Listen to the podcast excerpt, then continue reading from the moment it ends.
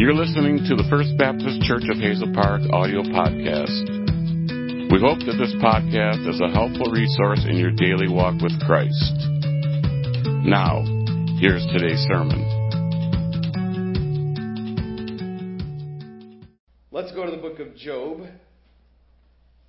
Uh, last last week I got about not even halfway through our uh, my notes from uh, chapters 27 and 28. Uh, I was working today on chapters 29, 30, and 31. Well, hopefully that'll be next week. Uh, Job chapter 27 and chapter 28. Um, so this is Job's first monologue, and I, as I explained last week, I won't go through all the details, but I know some of you weren't here um, because of illness and traveling and things like that. But uh, we have seen Job's three friends, two of the first two Eliphaz and uh, Bildad, those two rebuked Job three times. Zophar only did it two times, and then they kind of gave up.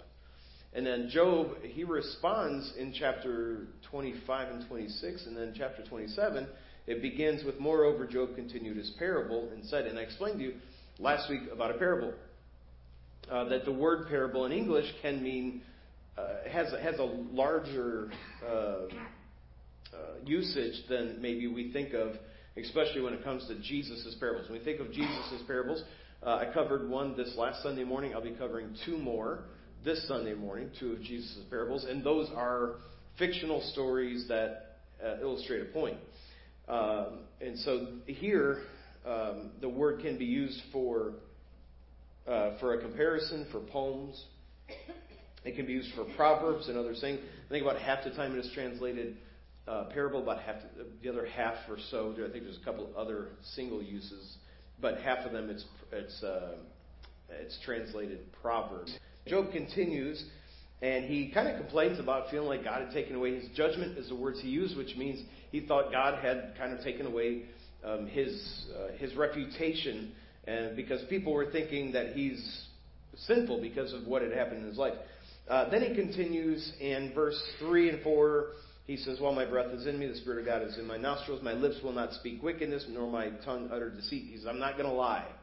And we talked about this because in verse 5, he says, God forbid that I should justify you till I die. I will not remove mine iniquity from me. My righteousness I hold fast and will not let it go. My heart shall not reproach me as long as I, so long as I live. So um, they wanted him to say, Yep, I'm a sinner. And he's like, I'm not going to do it because it would be a lie. Then, uh, let's see here. Uh, then he asks for, um, the, in verse 7, for them to, uh, those accusers to have come onto them the punishment that he should receive for the sin they accuse him of. Okay, that wasn't the best way to say that. But, um, you know, if you accuse someone of something and their punishment would be one year in prison, and you falsely accuse them, then you should get the one year in prison. I think that's a great law. Um, I think that's what we should do. Um, and then he begins to talk about hypocrites in um, and then verse 11 and 12. Um, he says, Why do you speak altogether in vain? Why are you speaking vanity? Why are you speaking emptiness about me? Then verse 13, this we left off, we, we, we covered verse 13, that's where we left off. He says, This is the portion of a wicked man with God, and the heritage of oppressors which they shall receive of the Almighty. So uh, Job's beginning to s- describe the wicked man. Now he's describing the wicked man, and it's going to match somewhat with what they described as the wicked man, his friends, but they applied it to him. And let's read it, because I think it's interesting that it does seem to apply to him. Look at verse 14. If his children be multiplied, it is for the sword. All right, so if he's going to have children, he's going to have, if he's going to have many children, because children are a blessing, uh, in, the, in that day and time, people looked at children as a blessing. You and I look at children as blessings. But uh, in our day and culture, children are a nuisance, and, uh, and, and they're not important to people. Uh, but he says if, if God's going to give you multiple children, if they're going to be multiplied, it's for the sword. In other words, they're going to die. Well, that sounds like Job's situation, doesn't it? Verse 14 in the middle, and his offspring shall not be satisfied with bread. Those that remain of him shall be buried in death, and his widows shall not weep. Though he heap up silver as the dust, and prepare raiment as the clay. He may prepare it, but the just shall put it on, and the innocent shall divide the silver. You, you may work hard, you may earn silver, you may earn gold, but the wicked are not going to keep it. The innocent and the just are going to give it, are going to get it. So, uh, the, the, and that, that seems true, right? I mean, that's what happened. They, uh, Job's, everything he had, um, and I'm, I'm getting ahead of myself because of chapter 29 I was looking at today. Um, but Job, uh, he, he goes back and he remembers those things. And he says, listen, this is what happens to the wicked man. Now, um, verse 18, he buildeth his house as a moth and as a booth that the keeper maketh. The rich shall lie down, but he shall not be gathered. He openeth his eyes, and he is not. So, how does a moth build his house? You ever had moths in your closet? And what do they do? They eat through clothing and garments, right? So they destroy what they're going to use as a house, okay? And then they can't go back. You can't put it back together. So um, he builds his house by eating through and destroying the integrity of the thing that he's going to use for his house. The rich man lays down to sleep, but he doesn't rest because he worries about losing it all. Then he wakes one day and it's all gone. Verse 20 Terrors take hold on him as waters, a tempest steals him away in the night. The east wind carrieth him away, and he departed, and as a storm hurleth him out of his place. So, without the peace of God, knowing you're right with your Creator uh, because of Him being a Redeemer, terrors take hold, and one day he is of great wealth and power, but the next he's depleted, and according to this, even is whisked away into death. Verse 22 For God shall cast upon him and not spare, he would fain flee out of his hand. So what does God cast upon him? It says there, God shall, for God shall cast upon him and not spare. Well, I think maybe it's his wrath. Um, why? It's not because God falsely accuses. He never falsely accuses someone, but God put on that man what? He put on that man his own sin. Right? God doesn't. God put on his son the sin of us all, but um, God puts on uh, that wicked man. He puts on him his, his own sin, his own transgression, and, and the man is judged then by a righteous judge because of his iniquity. And he says that this would fain, he would fain flee out of his hand. To be fain means to be happy. He'd be happy to flee out of the hand of God, but he can't. And so the only escape for that wicked man's sins are to put them on the sacrificial lamb of Jesus Christ, of course, by faith. Verse 23 Men shall clasp their hands at him and shall hiss him out of his place. Now, in our, in our culture, um, when we see somebody wicked, we may clap or we may uh, we may boo that person, right? If you ever go to sports games, um, I don't think we as Christians should. Um, I think we should cheer for our team, not against the other team. Um, but people boo unless it was like at the Michigan game, you know. Anyway, um, that was that was fun. I don't know if you guys watched that game, but that was fun. Um, so we may boo someone, we may clap when they're removed. You know, somebody gets somebody gets a technical, and then they get another technical in a basketball game, and they get they get thrown out of the game. We may we may be happy, right? Um, but the villain is booed. But the sec, but when they when they're gone, we cheer, and that that's what he's talking about there. I think not not a sports game, but men shall clap their hands at him and shall hiss him out of his place. They're happy to see him go because he's wicked, and so that's where that chapter ends. That um, he he's he claims his own integrity, then he describes a wicked man. Not everything applies to Job for sure, but we can certainly see. Again, I mentioned this last week. We can certainly see why someone would think that Job has guilt. But as a true friend of his, there's no way they ought to be ashamed of themselves for accusing him of something that they have never seen him do or have reason to believe he's done. All right, chapter 28. The Bible says, Surely there is uh, a vein for the silver and a place for gold where they find it. Okay? Uh, what does it mean to find it? Think about refining it, right? So if you if you take gold and you refine it, you make it purer. Um, there, and by the way, there's, there, are, there is speculation about this chapter. Um, because of the way it's written, uh, some speculate it doesn't belong in this book. Now, I have no doubt it does. There's always going to be uh, skeptics. There's always going to be people try to try to go in and figure out uh, where they think something doesn't fit, so they can try to bring question in our minds as to the Word of God. Uh, God has preserved His Word, and this chapter, chapter 28, is inspired just like everything else, just like John 3:16. This chapter is inspired. Now we also know that uh, the Bible uh, is always true. But that doesn't mean people in the Bible don't say wrong things or don't say untruthful things. And so um, this is, in other words, God preserved this to be in here. Uh, but this is still Job speaking, and it's still Job speaking. Uh, not necessarily everything Job says is is perfect and right, because it's still uh, uh it's still Job that's doing the speaking. Now, um, he describes in these verses. Let's finish reading a couple of verses here. Verse two: Iron is taken out of the earth, and brass is molten out of the stone. He setteth an end to darkness and searcheth out all perfection. The stones of darkness and the stone in the shadow of death. The flood breaketh out from the inhabitant, even from the waters forgotten of the, of the foot. They are dried up and they are gone away from men. All right, what is this describing in verses 1 through 4? What kind of occupation is this describing? What's that? A miner, right. He's describing the act and the process of mining. And he describes here the extents that man will go to find those precious stones and those, those jewels, to find the, the precious metals. And it's not bad. It's not bad and wrong. Mining is not a bad thing.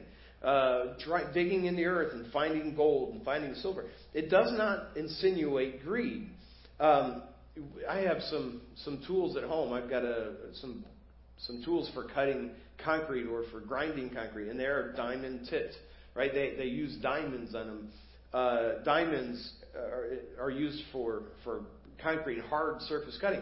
Their um, gold is one of the best conductors of electricity, and so some things have gold contacts. And, and so these are they're industrial uses. This is not just about having diamonds and gold and silver on your fingers and, and, uh, and having greed, but it can actually be a symbol of hard work and determination. Now, um, so the descriptions of these verses give us insight into the advanced methods used in that ancient culture, that they worked and they were able to mine these things out. I think it's interesting. It says, surely there is a vein, V E I N. What kind of vein is that? It's like a pathway, right? So you have a, a vein for your blood, there's a pathway for the blood. And he says that there is a vein for the silver and a place for gold where they find it. Um, brass is molten out uh, molten out of the stone. And so they, they knew what they were doing. Now, so the search of the miner causes him to take the treasure out of the earth, melt it to purify it, seek it in darkness, even in the darkness of the shadow of death.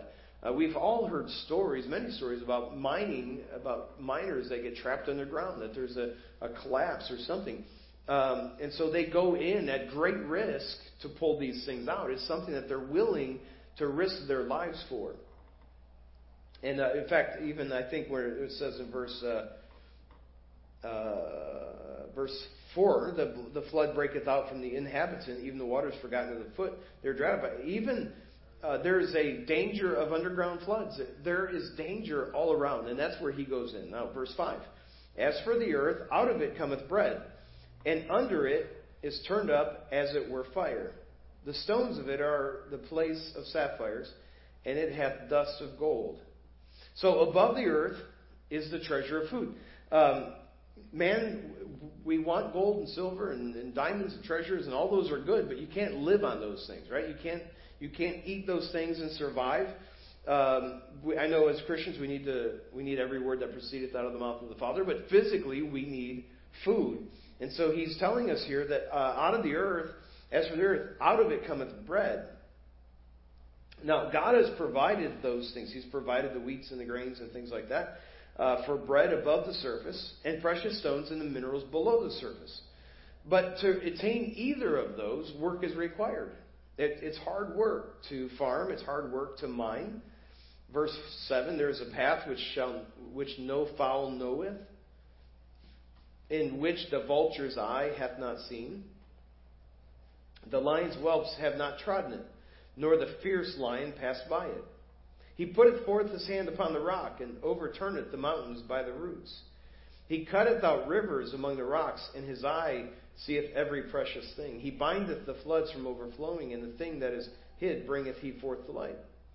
So the, the miners, the first couple of those verses, 7 and 8, um, the miners underground, they've, they have paths that birds ha- haven't seen, lions haven't walked. Um, inside the massive mountain, man goes and digs up everything in his way. That's what it. I think that's what it means there when it says he overturneth the mountains by the roots. He's digging and he's willing to, to dig as far as he can to overturn, to find these things. Um, and so he sees things, the precious things that catch his eye. So we come to these verses, verses all, 1 through 11. And he, what's the point? Why do we care about mining? Why, are, why is he giving us, you might be going, I don't know where this is going or why we're talking about this, but look at verse 12.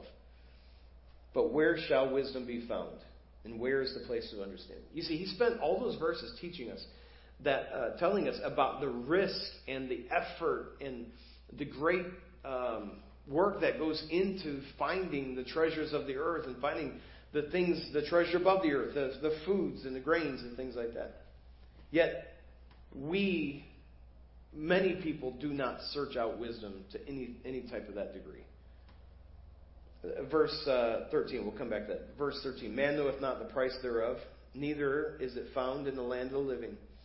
The depth saith, It is not in me. And the sea saith, It is not with me. So, he says, Man knoweth not the price thereof. What is the, how much does wisdom cost? Well, the Bible tells us that if any of you lack wisdom, uh, I think it's James, right? If any of you lack wisdom, let him ask of God, uh, who giveth to all men liberally and upbraideth not. He doesn't withhold those things. He gives generously and he doesn't withhold those things.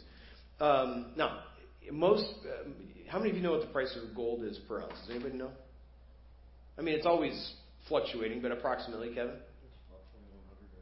Yeah, okay. Uh, I looked this up when I was preparing for last week and it was $2,062.56. So one ounce of gold is worth about $2,000. Uh, silver, does anybody know what that is? Much, much less. As of last week, it was 23. $23.71 per ounce. Okay? Um, what's the price of wisdom? Yeah. Is it less? Is it more? Well, its value is far above that, isn't it? But what is it? What's it cost? Well, God gives it. He gives it to all men liberally. But does that mean we just like walking down the road and God just hits you with wisdom? No, we're supposed to search it out. We're supposed to dig for it. We're supposed to. And Where do we dig? In the Bible. We, we dig through the Word of God. Um, the, the value of gold is, is not quite, but it's almost a hundred times that of silver. And so it's much, much more valuable than silver, but the price of wisdom, uh, the price of gold cannot even be compared to the price of wisdom. Um, so where do we find wisdom? We don't find it. He says in verse uh, 14, uh, verse 13, neither is found in the land of the living. The depth saith it is not me, the sea saith it is unto me. In other words, it is not on this earth. We can't just we can't go out into a hill and start digging with a shovel and find it. Verse 15. It cannot be gotten for gold, neither shall silver be weighed for the price thereof. It cannot be valued with the gold of Ophir, which uh, with the precious onyx or the sapphire. The gold and the crystal cannot equal it, and the exchange of it shall not be for jewels of fine gold. No mention shall be made of coral or of pearls, for the price of wisdom is above rubies. The topaz of Ethiopia shall not equal it, neither shall it be valued with pure gold. And so uh, he kind of goes on and on, right? Now, this is not pointless, it's not worthless, but it is poetry that we're reading. And so he uses all these examples. He says it, it, is, it is far above these things. It is above the value of all these things that they would see, they would have seen as, as very valuable. And so you can't set a price to wisdom. No onyx stones, no sapphires, crystals, corals, pearls, rubies, topaz, or gold can, uh, can purchase wisdom. Verse 20 then, he asks the question, Whence then cometh wisdom? And where is the place of understanding? If you remember, just a few verses ago, verse 12, but where shall wisdom be found and where is the place of understanding? And then we come to uh, verse 20. So it's almost a repeat of verse 12. Now, he told us where it can't be found. He told us that in verses 13 through 19. And so that's a logical question. Where can we find it? If it can't be found in the earth or in the sea or in the land of the living, then where can it be found? Verse 21. Seeing it is hid from the eyes of all living and kept close from the fowls of the air. Destruction and death say, We have heard the fame thereof with our ears. Um, you, birds don't have wisdom. I know we think owls have wisdom, but they don't have wisdom, right? They have instinct, but they don't have wisdom.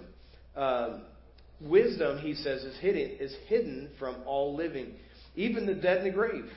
He says, uh, destruction and death say, we have heard the fame thereof with our ears. So even death and the grave know not where wisdom comes from, but they have heard of it.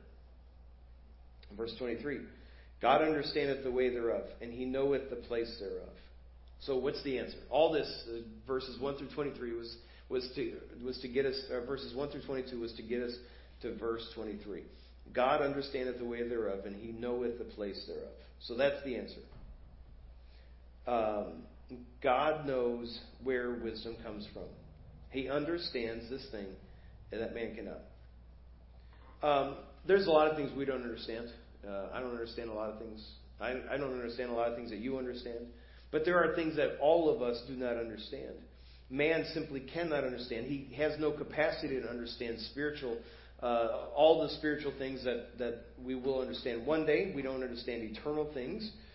Um, and but yet we, we live in a world where many people profess to seem profess to have that understanding or have all the understanding.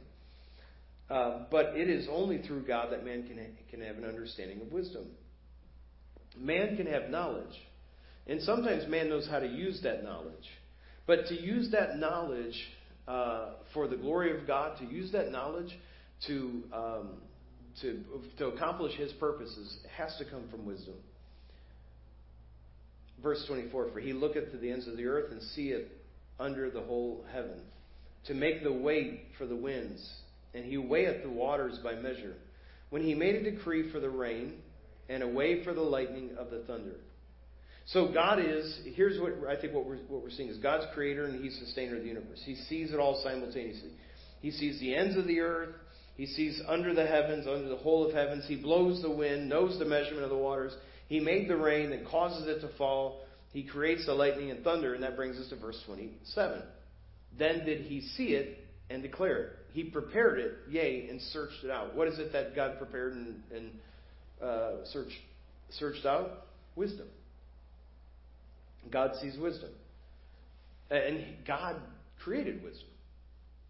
You know, it's like God created everything. That doesn't just mean God created every physical thing that we have. God created the laws of science, God, the laws of nature. God created wisdom. God created everything. Um, and so today, we find it in His Word. Now, in that day, Job didn't have God's Word to go to. God would speak to people, God would reveal things to people. We have all of the revelation that, uh, that God wants us to have for now. We have all the revelation that we need. And he, uh, we can read it in here, but that doesn't mean we have wisdom, does it? You can read this and not gain wisdom. You have to read this with the Holy Spirit working in you for wisdom to take hold in your heart. Now, verse 28. And unto man he said, Behold, the fear of the Lord, that is wisdom, and to depart from evil is understanding. Ah, so we have even more details. It's not just that in here is wisdom, that's true. But where does it start? Psalm 110, 111.10 says, The fear of the Lord is the beginning of wisdom. A good understanding have all they that do his commandments. His praise endureth forever. Um, Job, in Job's day, um, well, he says, he says, Behold, the fear of the Lord is that wisdom. The fear of the Lord in, in Psalm is the beginning of wisdom. And so we have, hand in hand, all under, uh, hand in hand with that is that understanding comes from departing from evil. So fearing God, departing from evil, finding it in His Word, that's where wisdom comes from. Now, uh, we know that uh, Solomon asked for wisdom and God gave him wisdom. He, you know, he learned how to handle situations. Um, God doesn't just, uh, and He doesn't work that way anymore, right?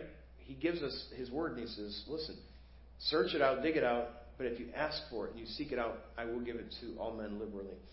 So the end of chapter 27 ends with a dark picture for the wicked. But chapter 28 ends with a positive enlightening prospect for the righteous man who seeks godly wisdom. Uh, Job needed wisdom as he went through this, and he knew right where to find it. Now, um, I think we'll go ahead, and I don't really have it completely laid out, but that's okay. Um, let, us go to chapter 29. Let's just begin that. That'll get us a little bit ahead. Because um, chapters 29 through 31 are kind of Job's second parable. Okay? The second continuing of his parable. So let's go to chapter 29. Look at verse number 1. Moreover, Job continued his parable and said, Oh, that I were in months past, as in the days when God preserved me. When his, uh, when his candle shined upon my head, and when his, by his light I walked through darkness. Okay, so Job continues with an admission that he, he missed the days of his past. Can you blame him? He lost everything. He lost his family, uh, lost his health. And so certainly he misses his children, his health, and even the financial plenty that he once enjoyed.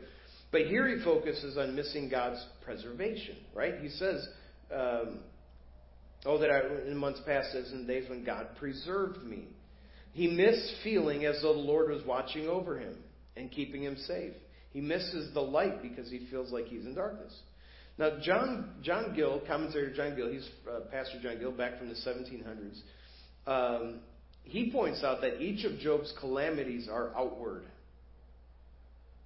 So you think about everything that he's faced has been outward, right? He lost uh, things, he lost family, he lost his health. Everything he's lost is outward. Now, he's faced greater turmoil than any, probably any of us could ever imagine, uh, but yet all of it was outward. So the loss of his children would cause great emotional pain. So it, could, it would cause internal pain, but it was really an outward problem. His physical pain caused great mental distress. But all of his problems were outward.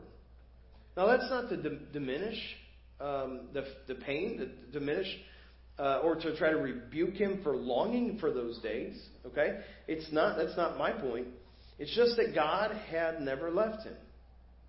So we, we, we can look at, and that's really all we sometimes know how to look at is the outward, and look at the things and, and the people and, and uh, our health and things like that.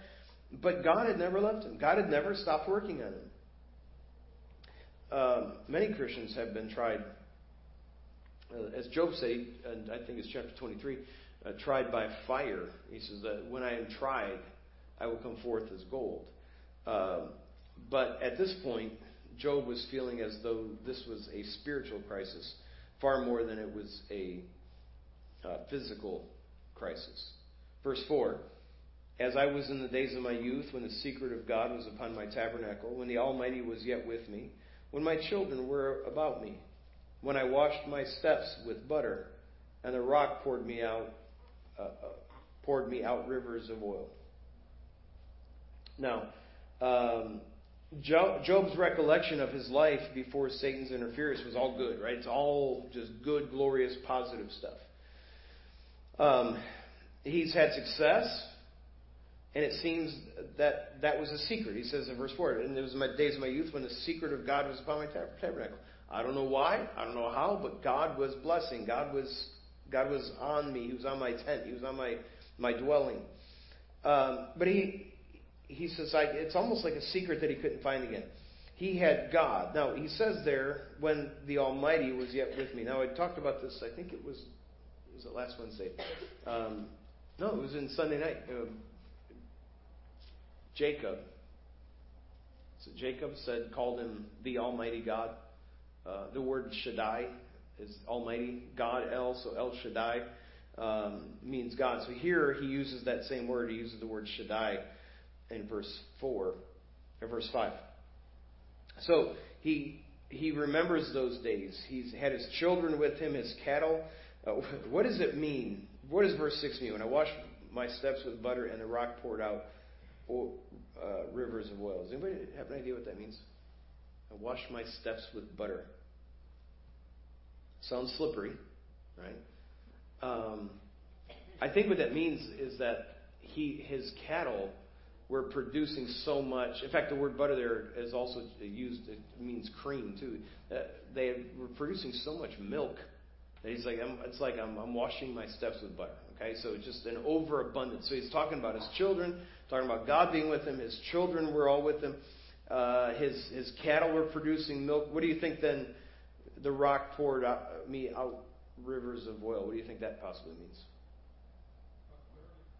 Was that? Oh yeah, prosperity.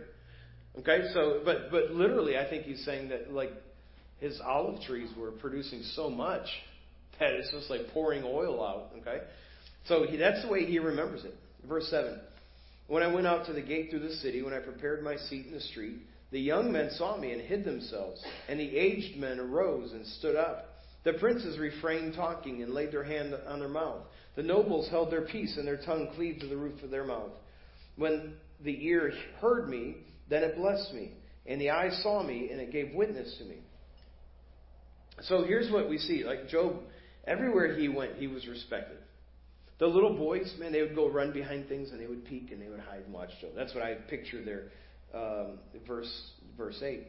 The aged men arose and they, they showed respect to Job, who was probably not as old as many of them. The princes, so uh, rulers, leaders, they refrained talking. They, when he walked in, they got quiet. They put their hand on their mouth. The nobles held their peace, and their tongue cleaved to the roof of their mouth. So, when when uh, and then verse eleven, when people heard him, they they blessed me. When they saw him, they gave witness to me. So Job is well, well respected, and he remembers that. So he starts off by talking about he remembers his children, remembers when he had all the things, he remembers when God just seemed to be blessing, he remembers when he had this great um, uh, reputation there in the in the city. Verse 12, because I delivered the poor that cried and the fatherless and him that had none to help him, the blessing of him that was ready to perish came upon me, and I caused the widow's heart to sing for joy. I put righteousness, I put on righteousness, and it clothed me. My judgment was as a robe and a diadem. I was eyes to the blind, and feet was I to the lame. I was a father to the poor, and the cause which I knew not I searched out, and break the jaws of the wicked, and pluck the spoil out of his teeth. Now, um, Job here seems to be uh, he, talks about his success. Now, is he bragging? It's not bragging if you can back it up. No, he's not bragging. He's just telling the truth. He's just saying, "Hey, um, this is what I did." So as we as we go through those, verse twelve, um, he helped those the fatherless. He uh, verse thirteen, uh, I caused the widow's heart to sing. So James one twenty seven. What is James? What does James call that when you're helping the fatherless and widows in their affliction? Does anybody remember? What's it called? What's that? Yeah, I think it says, yeah, pure religion, true religion, and undefiled before the fathers is that you visit the fatherless and widows in their affliction. So James says um, that what, what he's doing there is he's got pure religion. He's got true religion there. Um, verse 14, I put on righteousness and it clothed me. He said, I, walked upright. I know it sounds bragging, and if I ever if I ever talk like this, you can go, no, you didn't. Um, but for Job, he was just telling the truth. My judgment was as a robe and a diadem. What's a diadem? What's that? Yeah, like a, a crown, as a royalty head headwear. Um, um, bring forth the royal diadem and crown him Lord of all. Right? That's a, that's what the song. I can't think what song it is, but anyway, it's that song. Um, I was eyes to the blind and feet to the lame. I was father to the poor, and the cause which I knew not I searched out. She says, on the rare occasion I didn't have the answer, I searched it out. And then, verse 17, and I break the jaws of the wicked and pluck the spoil out of his teeth. So what does that mean? And we're going to end with that one for tonight. What does that mean that he um,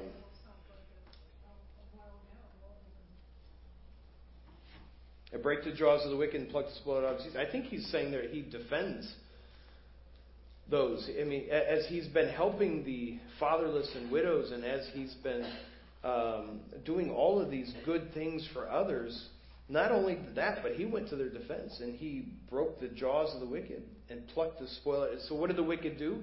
In, in the Bible, we often see the wicked pictured as as as uh, devouring um, the, those that they oppress. And he says, I plucked the spoil. I plucked what I could out of their teeth after I broke their jaws. So, um, anyway, we'll, we'll finish chapter 29 and hopefully 30 and 31 next week, okay? But it is 758, and I'm gonna, that's a good stopping point. Thank you for joining us today on the First Baptist Church of Hazel Park audio podcast. If you have questions or would like to know more about First Baptist Church, visit us online at fbchazelpark.com.